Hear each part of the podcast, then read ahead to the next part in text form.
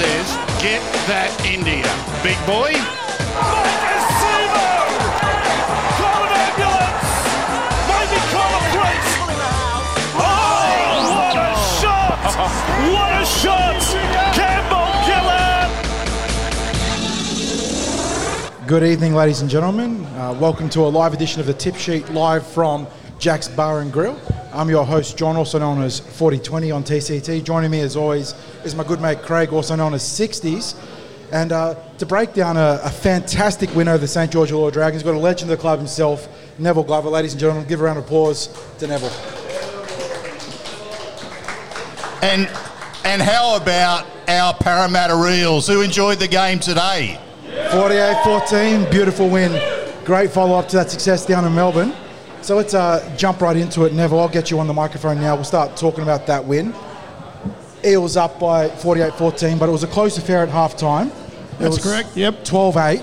What, what did you see from the Eels in the second half to take that game all the way to that big margin?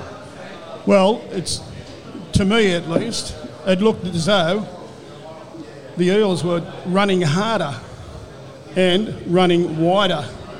Them not just in the middle. Yeah. There, there, there, there. They used to get there and pass it out, out on their back line, and running hep- and running very, very fast. Mm-hmm. Yeah, I think that's an interesting point because in the first half, it felt like those movements to the edges were just a little bit slow, Yep. stuck in second gear. But in the second half, they found the combinations, they found that speed, Yep. and it was too much for St George. Exactly right. Now, the first half, personally, I thought we left a few points out on the field in that first half. We were uh, playing quite an open brand of football, but just couldn't quite ice some of the scoring opportunities. What was your thoughts on that, Neville? Would you would you agree with that? Yeah, they seem to be a, a little bit tired. And where I say tired, I'm not talking about unfit or anything like that. They just didn't seem to be in th- you know, wanted, I want to get there and I want to crack, crack you. I want to kill you, right? It was just, uh, I'm going to get there and I've got to tackle this bloke. Oh, I've got to tackle this bloke. That's what it looked like to me. So you, you basically thought the intensity from from us dropped off a little bit through the back end of the first half. I agree with that. Yes. Last two weeks, including tonight, we've seen Dylan Brown really coming on as a playmaker at number six. Yep. He set up a couple of tries against Melbourne, scored the opening try tonight, and also set up another for Waqa Blake. How are you seeing Dylan as a 21 year old coming on in one of the most difficult positions in the NRL? and it is one of the worst positions as well. A very, very hard position. Um, and he's doing very well. Um, let's just hope that he continues on. Well, Brad Arthur challenged him during the week to say, you know, you're doing good, but it's not enough. You've got to keep finding that next level and keep, you know, your game consistent from week to week. Well, the bottom line is if he said that, then he has to do it because if he doesn't do it, he won't be there. It must gladden your heart when you see backline players taking on the opposition, stepping through defenders and getting out into the clear because that was certainly your hallmark with uh, the goose step and, and getting past your opponent. Yes, well, the goose step. Uh, I haven't seen anyone actually do it the right way. It's a lost art, Neville. The goose step is a lost Ne- art. Neville's throwing down the glove now. Well, let me say this to you, okay? I don't want to get there and say too much because then they'll be doing it all, right? so I know exactly how to do it, and that's why I used to do it all the time. I can remember playing at Cumberland Oval, and um, you, I'll get there and talk about that later on, but. Um, and uh, I had the winger right in front of me. I had the centre there, and I had the fullback over here. So next thing you know, I'm running, and I slowed down. And as soon as I slowed down, the winger attacked me. Right? I changed the arm and palmed him off. Then the other bloke came towards me, so I got there and I, I just stopped virtually, and I palmed him off. Said, "See you later." And then the, the fullback came across, right, and he was running 100 miles per hour. And I turned around and started running straight at him. And as soon as I ran straight at him, he slowed down, and that's when I killed him.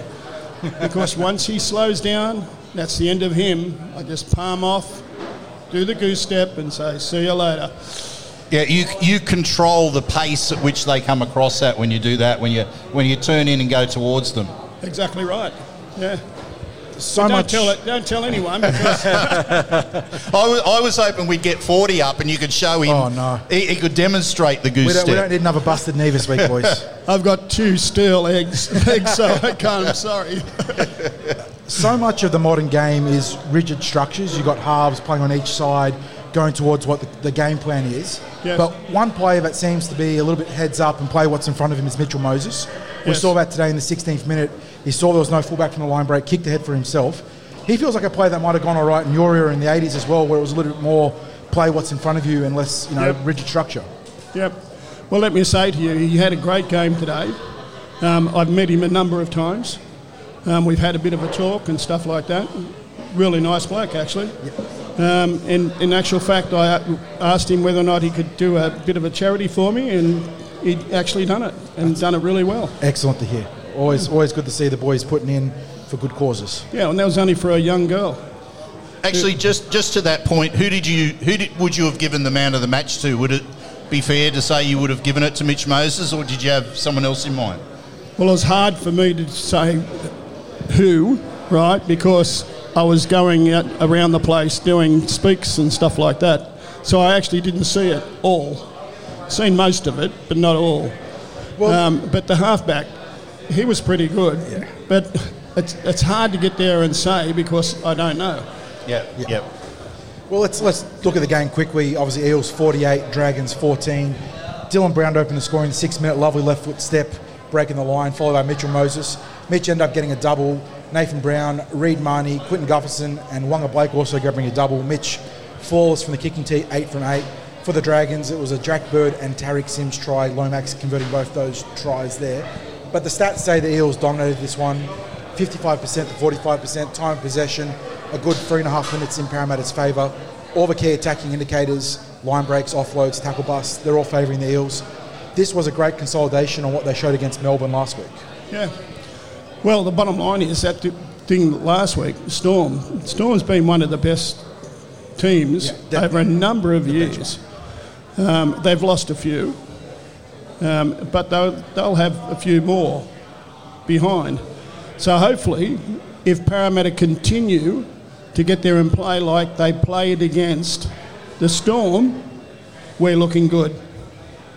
Now, just before we uh, talk to you about a, a, a few stories, I have a couple of questions that I want to ask you about players and the way the game's played. First of all, Waqa Blake, he sort of followed the path that you followed, where he's transitioned from centre to wing. What do you what do you like about what you're seeing so far, and do you think he's going to make um, a regular winger, or you, would you like to see him back in the centres? So far, I, I'd say that wing is his place, um, as long as he doesn't continue to get there and run in all the time. I don't know how many. It's just not Parramatta wingers. It's all over the place, right? The ball's coming along, and straight away they just run straight in Jam in. right? Which means they just throw the ball to the, their winger and they're straight down. Don't do that. One metre outside, each player in, the, in that area, right? Because if you get there and you have the one metre, he's not going to be able to run around because you're going to come over the top of him. So that's what should happen. You're you're not a fan, obviously, of of the compacted defensive line. Not at all. So, in your uh, when you were playing, if you drifted in field in defence and left your wing open, I'm assuming there would have been consequences to training through the week. Just a little. Perhaps you would have been shaking hands with the reserve grade coach. Um, that's probably right. Either that or Terry or whichever coach it was.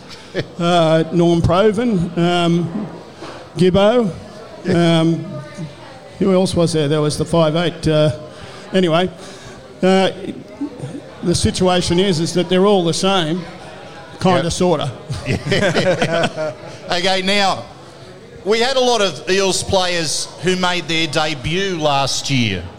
Um, we had obviously we had um, uh, Jake Arthur, we had Will Penisini, we had Sean Russell, uh, and we also had Samuel Loizou. Last game of the season. Yep. Yep. So they're all young Eels juniors, all made their debut last year.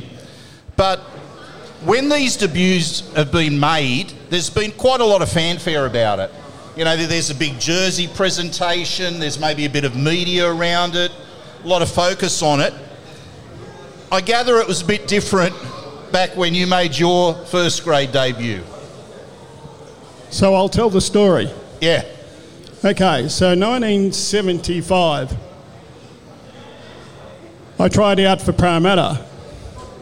I was a St George fan. Hang on, hang on. Neville Glover was a St George fan. Well, I was because everyone was St George back in those time. days. They okay, never- fair enough, fair, enough. All right. So what happened was, um, I turned up for training on Tuesday night, under 23. So I'd played about six games, and um, the strapper got there and said to me, "Neville, you're not supposed to be here." And I said, "What are you talking about?" He said, "Well, you're not supposed to be here. The bottom line is, is that." Um, I said to him, in actual fact, well, the under 23s trained tonight. And he says, no, but you're not supposed to be here. And I said, what, have I been cut? Because I was still cutting then, right? And I said, what, if, if I've been cut? He said, no, you haven't been cut. He said, in actual fact, you're playing first grade tomorrow night. So you, you found out the day before, like the night before, that you're playing first grade. Exactly right. And I played on the wing. And what happened was, he, they got there and they t- said to me, Jim Porter is going to pick you up at the back of Parramatta Leagues and take you to Balmain Of course, it was a Wednesday night game. Um, and the funny thing about it is, is in actual fact, uh, we won that game, um, and they put me into the centres the following day, two days, three three days away. So they put me in the centres, and I played centre all the rest of the year. And I got best and fair, not best and fairest, but most improved. Rookie of the year? Well, they didn't have rookies at the year that, last year's, that those the times, but uh, what it was is the the best. We I went forward the best. I- Well, question. Did you sleep at all the night before when you, you know, you, you only told the night before? I mean, does that mean that it doesn't have time to settle, in, uh, sink in? You, you don't get too many nerves if you're given that sort of last minute, or, or did you have a bit of trouble sleeping that night? Well, I, I tried to get there and get on a plane, but uh, didn't, couldn't do that. But um, no, I didn't do that. In actual fact, I thought to myself, well, someone must see something. So I'll just do what exactly what I do. Yeah. And as it worked out, I ended up playing first grade for the rest of the year, then first grade the following year, and the following year, and yeah. So going from being worried about getting cut from the, the juniors to forging a hell of a career. It's not a bad not a bad way to start and finish, mate. Well, what happened was is that um, we were undefeated. Um, Toongabbie was undefeated, and I said to Graham Atkins, I said, um, "Let's go down and try out for Parramatta." And he says, "I'm not good enough." And I said, "You're good enough. It's okay. Let's go down and try." So next thing you know, both of us make it. He who dares wins. Yeah, and as it works out, Brains, I call him Brains, he went up to first grade at, eventually, not on that year, but the following year, and the following year before that. We're definitely really good friends. So, yeah, but yeah, it was interesting. So, um, just looking now at, at, you mentioned about the Dragons being your team when you were younger. Yes, We played the Dragons today, yes, and I gather that if you were a Dragons fan back when you were younger, that would have meant that Reg Gasnier would have been one of your favourite players. still is. Don't tell me you've still got a soft spot for the Dragons, however. For Reg, I have. Fair enough. Fair enough. For Reg, yeah. Yeah. Yep. Okay, so you've got to have a Reg Gasnier story. If you're such a, a Reg Gasnier fan, you have to have a Reg Gasnier story. All right. So what happened was this. What happened was this in 1970, 75, 76. Um, Reg Gasnier was up on the radio. And um, Neil Cadigan, who used to get there and be the person that used to do the rugby league um, thing, um, said, "Is- mate, "Can you get there and get some signatures from him?" So I was playing. We were playing St George that day. So I went up and I knocked on the door and I said, "Oh, Mr. Gasnier, Neville Glover's my name." He says, "I know who you are." He said, "What can I do for you?" I said, "Is there any chance of signing these?" And he says, "Yes, no worries." And I said, "And while you're signing that, I said, do you remember um, going to a training session in St George in 1967 for New South Wales under 12s. You're, you're plucking an air, a a date right out of the air, aren't you? No, 1967, Yep. yep, under 12s, New South Wales. New South Wales had an under 12s. And Yep. I made the under 12s. Still can't believe that, but that's what I did. Um, and he said, Did you "Yes." have the goose step back then? No, I didn't, but I could run very fast. um, anyway, so he got there and he said, Yes, I remember that. And he said, I remember the New South Wales ones. And I said, Oh, okay, then, no worries. So we're having a bit of a talk, and he says, "You reckon? How do you reckon you're going to go today?" And I says, oh, "We're going to win, no risk." He says, oh, "I don't think so." I said, "Oh well, it is what it is." Anyway, I said, "I better go," um, and it was my birthday that day as well. So I'm going out the, the, the door, and he says, "Can you get there and sign this program for me, this thing here?" And I said, "Yeah." And I said, "Who to?" And it says, "To Nick." So I said, "To Nick." Uh, Eels to win, Neville Glover. And I said, What are you asking me? I said, You're, You are Reg Gasnier. I'm Neville Glover. Like, who knows Neville Glover? And he says, Nev, he says, I've got this young kid that plays rugby league in the backyard. Right? And when he gets the ball, he throws in a goose step and yells out, Neville Glover! And I've gone, Get out, you pull him a leg. He said, Nope, 100%. That's exactly what he said, and exactly that's what he said. Anyway, That's a wonderful story. so I, I scored the winning try, and I'm walking back halfway line, and the people at this end on the hill, they were singing happy birthday to me. Um, anyway, so I just stopped, turned around and just looked straight up at Reg Gasnier, and I could see him. And I went like this. like that, just turned around and went away. so, You might have started a trend because we do see players doing that nowadays. Uh, waving goodbye. I hope not.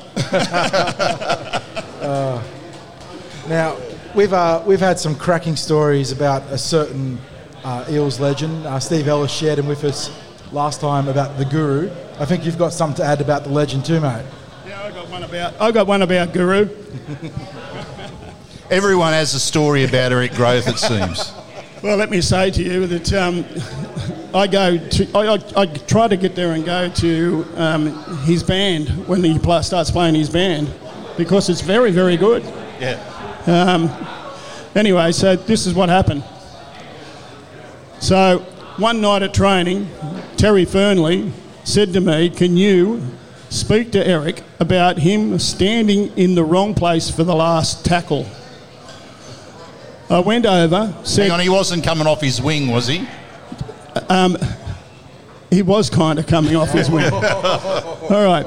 So I went over and said to him, Guru, Terry has sent me over to tell you where to stand on the last tackle.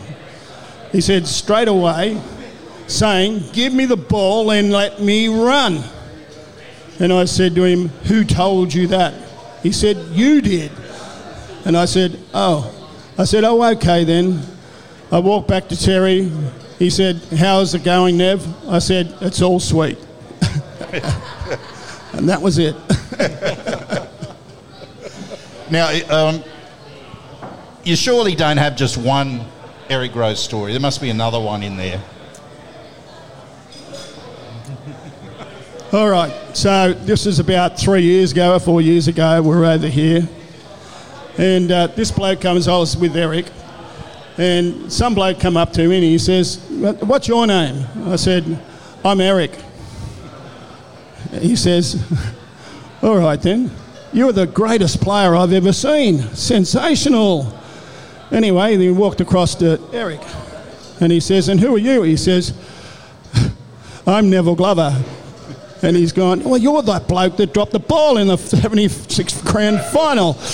And the, anyway, the bloke walked away, and I said, See what I've got to put up to you with? All the time I've got to put up with it. They don't worry about that I played for Australia, and they don't, know, they don't worry about playing for New South Wales, and they don't worry about who scored the tries to get you into the grand final. It's always that one and was, yeah. and was it a good pass?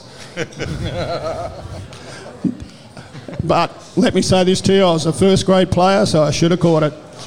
End of six. Thank you very much. Appreciate that. Ladies and gentlemen, it's been a treat talking to Neville Glover. How about a round of applause for the great Eels legend, Neville Glover?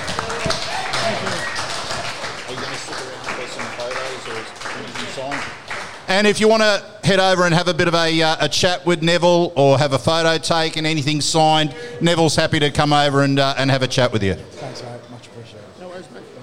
No worries. Thanks, mate.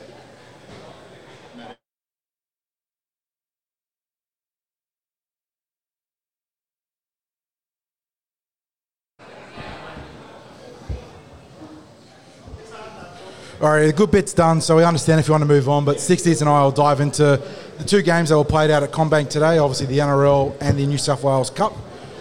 We ran by the try scorers first, mate. Obviously, a couple of doubles there for Mitch Moses, Waqa Blake, and then Dylan Brown, Reed Mahoney, Nathan Brown, and Clinton Gutherson also scoring. Uh, it was a game of ebbs and flows, though. We started hot, let the Dragons come back into it in that second quarter, and then the second half was all Parramatta. What did you make of that, you know, sort of uh, title play of footy? I think the way the first half was heading, I had concerns that we were heading for another uh, Titans first half uh, effort. It was we started off on fire, and it was like all of the energy was suddenly expended, and some errors started creeping in. We weren't quite icing the scoring opportunities. And to be honest, I had the feeling that if the first half went another five or ten minutes longer, that the Dragons might just have pulled up level with us, if not edged ahead of us, with a bit more time in the first half. So obviously the halftime talk from BA paid dividends. What do you think would have been the, the key indicators there for him? Tighten it up, be, be faster when you play expansive. What, where was it there to be won for the Parramatta Eels today? Look, I think we went from winning the middle in the early part of the game and earning a shift to, I think, not finishing each set. So I think the main message would have been have a good end to each set of six because there were far too many wasted opportunities. And we did see our captain guilty of that a couple of times. Yeah. Overplaying his hand a bit, a bit heavy on the kicks. Um, you know, maybe not playing what was in front of him enough. I, it just wasn't quite where we should be in that first half. But in retrospect, when you look at the game as a whole, that's really, I suppose, nitpicking. If we, you know, we maybe we were expecting perfection in that first half, but I really thought that St George opened up quite a bit once we once we weathered that that usual fast, frenetic open and physical opening that St George liked to play, that they were there for the taking after that. And and it looked like we were going to do it, but then we sort of lost our way a bit. And as I said, I think for me, half time couldn't come soon enough. Rounds one, two, and three were torrid, close, hard fought affairs. Uh, barely a points difference at the end result. This, uh, this week we got a bit of garbage time. Eels obviously up by not just double digits, but big time double digits. Which meant bench interchange options sort of opened up. Got our first look at Wiremu Greig and Bryce Cartwright today. I think Bryce Cartwright might have put his hand up for try assist of the year in that 15 minutes that he got. What does everyone think of that try assist from Bryce Cartwright today? I mean, that was. It, it, it, was it was a freak play. I mean, I don't know whether he thought he was part of the Harlem Globetrotters, but that, that leap into the air, the change of hands, the flick out the back, it was something special. Uh, it it probably made his 15 minutes on the field maybe a bit more memorable than what he might have been expecting and maybe what the, the fans were expecting. But it, it certainly brought the crowd to their feet. And in a game like today, where you can provide that sort of highlight, it, it, it was a tremendous way to, I suppose, ice the game at that stage. You reckon he's going to be layering it up at training this Uh, week I've got after a that feeling one? he'll be layering it up quite a bit. Uh, some big numbers in the outside backs today, mate. Clinton Gutherson, 192 metres. Waqa breaking the 200 metre barrier. Dylan Brown, 162. Uh, and across the forwards, you had uh, Reg, Ice, Brownie, Makatoa, and Matterson all going over triple digits. Probably indicative of what we saw once the Eels figured themselves out. Yeah, uh, I'm interested in your thoughts on Dylan Brown because today I thought there was almost an arrogance about how he was Yeah, playing. His confidence was sky high. We saw him uh, pass to himself, dummy to himself, um, drifting across field, taking on the defence, throwing harbour bridge passes for tries, uh, it- line breaks. It was try assists everything that Dylan Brown had copped criticism for last season, it's as if in the first four rounds this year, Checking it off. he's he's checked it off. He's erasing that as a criticism for this year. He's probably already exceeded his try assists for last season within the first four weeks this year. Yeah, Dylan's always been. I mean, we, we saw him come up through the juniors from Har- uh, Harold Matthews days back when it was under 16s. Played in that 2017 Holden Cup Grand Final. He was always in his age group playing young and the best player in his team. So it was just always going to be a matter of time when he found his feet in the NRL. And he hit the ground running defensively. He's bar none the best defensive half since he came into the competition way back, what, 2019? Yeah, uh, who was the journalist recently who rated someone above Dylan Brown as a defensive half? Uh, it was on the Daily Telegraph, and they had a, a ghostwriter for the Axe, Trevor Gilmeister, that said that Nathan Cleary was the best defensive half in the competition. So, not entirely sure about that one. No, no. I, I, I think that when you're talking about tackle efficiencies, that Dylan Brown's in a he, sits in a class of his own. It's a, it's away from if you were to do like a, a, a plot it on a graph. Yeah, he, he sits as an outlier. There, there is some data half. out there on the internet in the, the Twitter sphere that do all the NRL stats, and they do the old line graph. And there's the mediocre halves, you know, the okay halves, the good halves, the great halves, the Dylan Brown just up here. He, he is an absolute outlier defensively. So he's always been a stalwart on that side of the ball. It was just a matter of time till he figured himself out. Pound for pound, he's one of the strongest blokes going around in the NRL. So it's no surprise that he's starting to break tackles, break the line, have guys falling off him with his arms free. And like you said, there's an athletic arrogance to his play as he's starting to realise his own potential. Well, we've been watching Dylan Brown since he was running around in, in Harold Matts. And I'm going to put it to you, 40, that I don't think I've actually ever seen him play with as much confidence as he is right now. Uh, not at any stage, even when he was dominating junior reps. I always felt that maybe he doubted himself just a little bit. And it's right now, it, it's as I said, it's almost an arrogance, but you can also see the talking that he's doing out on the field. And if there was a valid criticism for Dylan Brown, it was that as he first came in, into the NRL level, he probably wasn't the talker that he should be. Mm-hmm. He probably telegraphed when he was going to be involved. So he was maybe a little bit easier to read. Whereas now he's he's directing players around him. He's involved in the play literally all the time. Even if he's not in the play, he's involved in the play. If Mitchell Moses is other, like, otherwise occupied or tackled, he's immediately in there. He realises he's got to take on those kicking responsibilities, and that's another area where he's seeing growth. Is it was it was a critical area for him to see growth because if teams keyed in on Mitchell Moses, we see it happening because he is a high priority target. you need Dylan to be able to have that ability to clear the ball or to get up a good attacking kick. And that's another area of his game that's grown, and it speaks towards the fact that he's getting that belief in himself. Now, there's some pretty good halves combinations in the NRL. You've got Munster and Hughes uh, down in Melbourne. You've got Cleary and Luai at the Panthers. Uh, it's arguable that maybe uh, Brown and Moses are close to the form halves combination in the NRL at the moment. I suppose, given that Cleary has been out for the first three weeks, so I mean, you can't dispute the dominance of, of Penrith at the moment and, and the form of their halves even without Nathan Cleary. But again, it's hard to overlook Brown and Moses as for the form that they're in. I mean, the three the three players that handle the ball the most in your team are your dummy half, your halfback, and your five eighth. And if you have obviously Reed's a, a big cog in that too, but if you have Dylan and Mitch killing it, that goes a long way towards not just making the postseason but going deep. So that's going to be the one of the key indicators for Parramatta is getting them not not just firing on a first three or four week basis, but keep that momentum running deep into the season. Yeah. Now we had eight tries scored today. What was your favourite? Oh, jeez. I mean, th- there's so much to love about the Dylan, oh, Dylan Brown, the Mitchell Moses heads up play for that second try.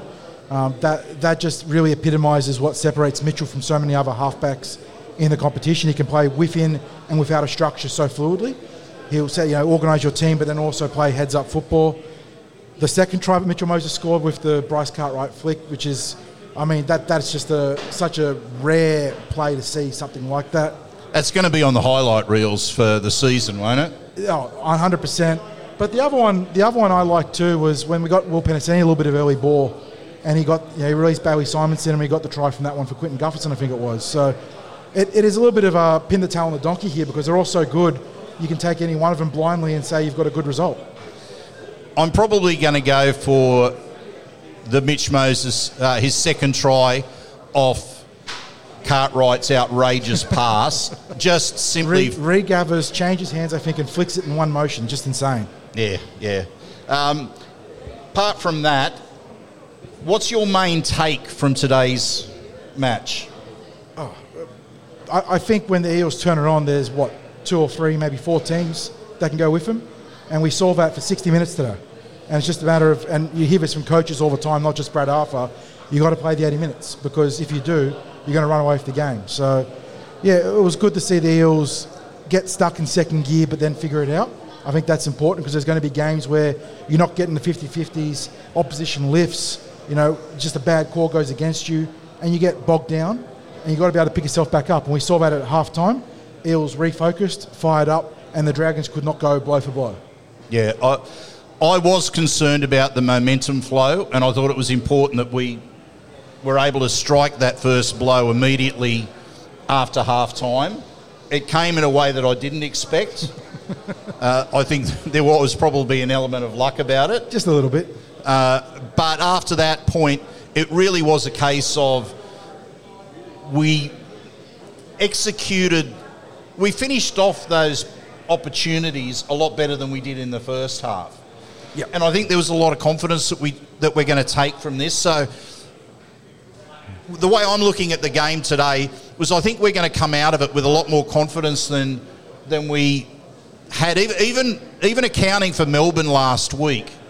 It was such a tight game. You, you could almost think that there was a lot of emotion that was spent in Yeah. that game, a Yeah. lot of intensity that was there, and to to have the type of game that we had today, I think is going to lead to a lot of confidence Yeah. about our play and especially our attack. Uh, so often you see teams get up for one of the benchmark teams, whether it's Melbourne, the Roosters, Penrith, get the big result, get, well, in, in not so much for Parramatta, who would be more even pegging, but get that upset win for other teams, and then they have that lull. They come back down to earth, play below their potential the following week, and that's always what makes it a trap game when you come up against a team like the Dragons. But yeah, like you said, Eels had a good start, slipped up, refocused, and that's very important coaching material for Brad Arthur and the rest of his staff. Okay, time for the three, two, ones. We'll see how people whether people agree with us or not. good luck. Who have you got for your three points today? Uh, uh, this this one, I, I, I don't know. Mitchell Moses is very, very tempting. Waqa Blake had a cracking game, some big shots defensively, two tries, 200 metres. Uh, I think I think I have to go, Mitch. I'm going to go for Mitch Moses for my three points as well. We got anyone else here that would agree with that? Three points, Mitch Moses, man of the match. Okay, you're two. He came back from a hammy this week, and I was quite impressed with uh, Ryan Matterson's play. He was in that first half. I thought very influential, good running in uh, post contact meters, and uh, oh, but he didn't go the full 80. Jeez. You know Well, I'm. I'm going to go for I'm going to go for Ryan Matterson for I'll- my two. I'll go Waqa well. Blake. Are you going to go for Waqa? I'll for go Waqa two? Blake, yeah. Okay. And then that leaves the solitary point. I'll let you lead this one in, mate. What Okay. I'm gonna I'm gonna opt for Nathan Brown for my one point. Well, I thought Brown- he was all all energy, intensity, helped to win the middle today. Uh, great, he's been a great inclusion since he's come back from uh, that long-term injury la- that he sustained last year. Yeah, Nathan Brown for my point. Oh, this is a game where there's half a dozen players that could easily get the one point. I gave Waqa my two. You could have given him, you know, the one in yours.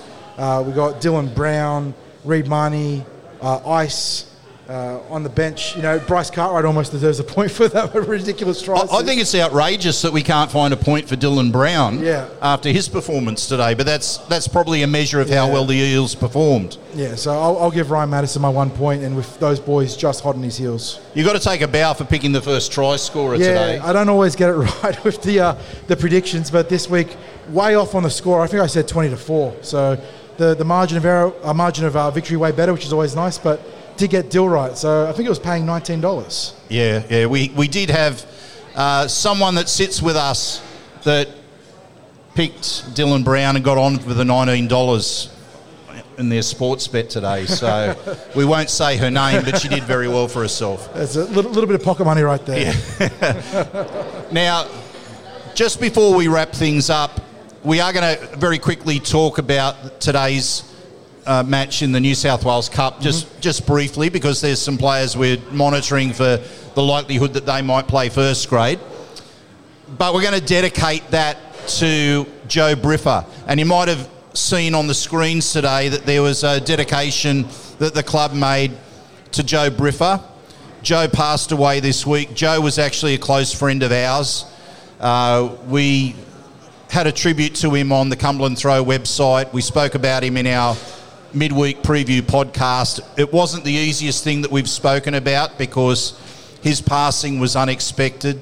Uh, Joe was passionate about everything to do with the Eels, from uh, junior grades all the way through the flag, Reggie's, NRL.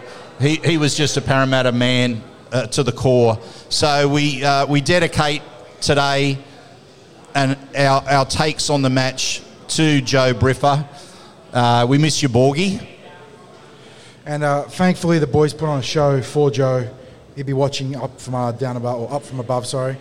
Okay, so the uh, big win in the uh, New South Wales Cup. Who impressed you today? Yeah, well, we got off to a bad start. The Dragons scored the first try in the second minute, Alexander Lobb, after a six again from a Hayes Perham misjudgment on a, a kick. But uh, 44 to 12, it's almost uh, a mirror of the NRL game, really. Uh, but with Dan Keir scoring, you had Mitch Rain, uh, Ellie Elsgaham, Matthew Komolafe grabbed the double, Samuel Loizou grabbed the double, and Brendan Hands also scoring a nice try late in the game. Yeah, it, it's a case of who didn't impress more than who did impress. This was a very, very good team effort. This is a team that there are high expectations for, but this week they had a lot of ringings. They had a lot of injuries. Guys caught up to NRL. We saw Wiremu Greig and Bryce Cartwright obviously featuring in that game. Uh, they they were challenged by the Dragons, who were admittedly winless in this game, but no, knowing that coming into this game, watching them in the first half, you wouldn't have fought it. They put up a good fight, and I think that the middles really set the tone for Parramatta here. Ofahiki Ogden, young Peter Tateo getting his first start in the front row. I thought he was outstanding. Uh, those two really set the tone in the ruck. Yeah, if we're talking about the New South Wales Cup as a team and, and how we think they'll go in the season, I think we're starting to see potentially what they'll be able to achieve as far as their own premiership campaign's concerned. But as far as the players are concerned, and I'm always interested in who's going to be able to do a job if they're called up on uh, for filling in in the NRL or, or perhaps even next year when a number of players leave our club and there's opportunities in the top grade for 2023.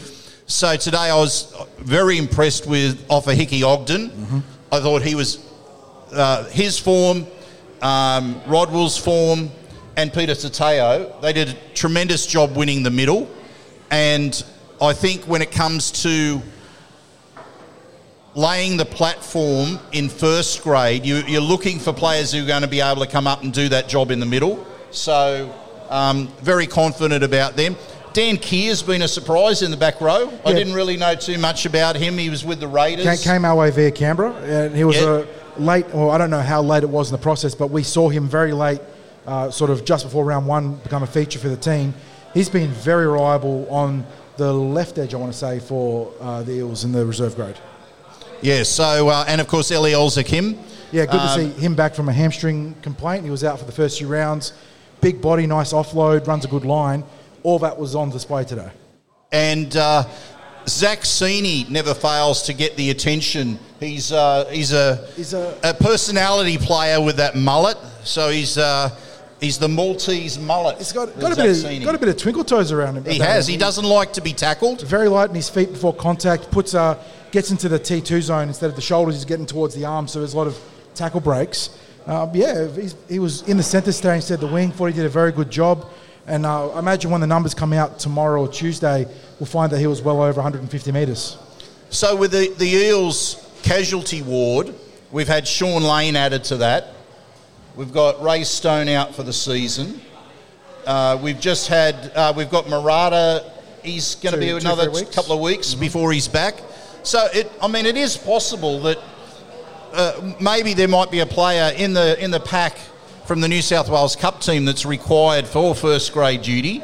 We're not far off. They're, they're probably not far off. I don't think they can use Ogden till uh, round 12. yeah, round 12 or 13 or June 30, whatever the deadline is. Yeah, so uh, look, I wouldn't be surprised if uh, Rodwell gets a, a shot. Yeah, Rodwell top 30 this year. Yeah, he debuted last year, uh, broke his thumb in the first tackle that he played in that game against Penrith in the final round last year. Went on to make 100 metres and 30 something tackles. Yeah, unbelievable performance in, in the Yeah, circumstances. so, so tough uh, as teak, and that sort of stuff doesn't go unnoticed by coaches. Yeah, yeah. So look, uh, great day today. Uh, it followed yesterday where Parramatta won every one of the junior representative matches up at Kellyville.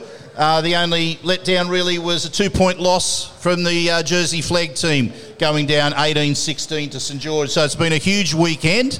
Uh, for people who'd like to catch up on everything that's happened over the weekend with some of the uh, original content on the Cumberland Throw, you'll be able to get onto uh, www.thecumberlandthrow.com. You'll catch all of our live blogs that we recorded yesterday for the junior reps, for the Jersey Flag, and of course the, tonight there'll be the uh, post-game grades Yep. that will be up and ready for people to add their opinion about how they rated each of the players. And we got a busy schedule. We've got finals for the Tarsha Gale, for the Harold Matthews, Jersey Flag looking good even despite that close loss.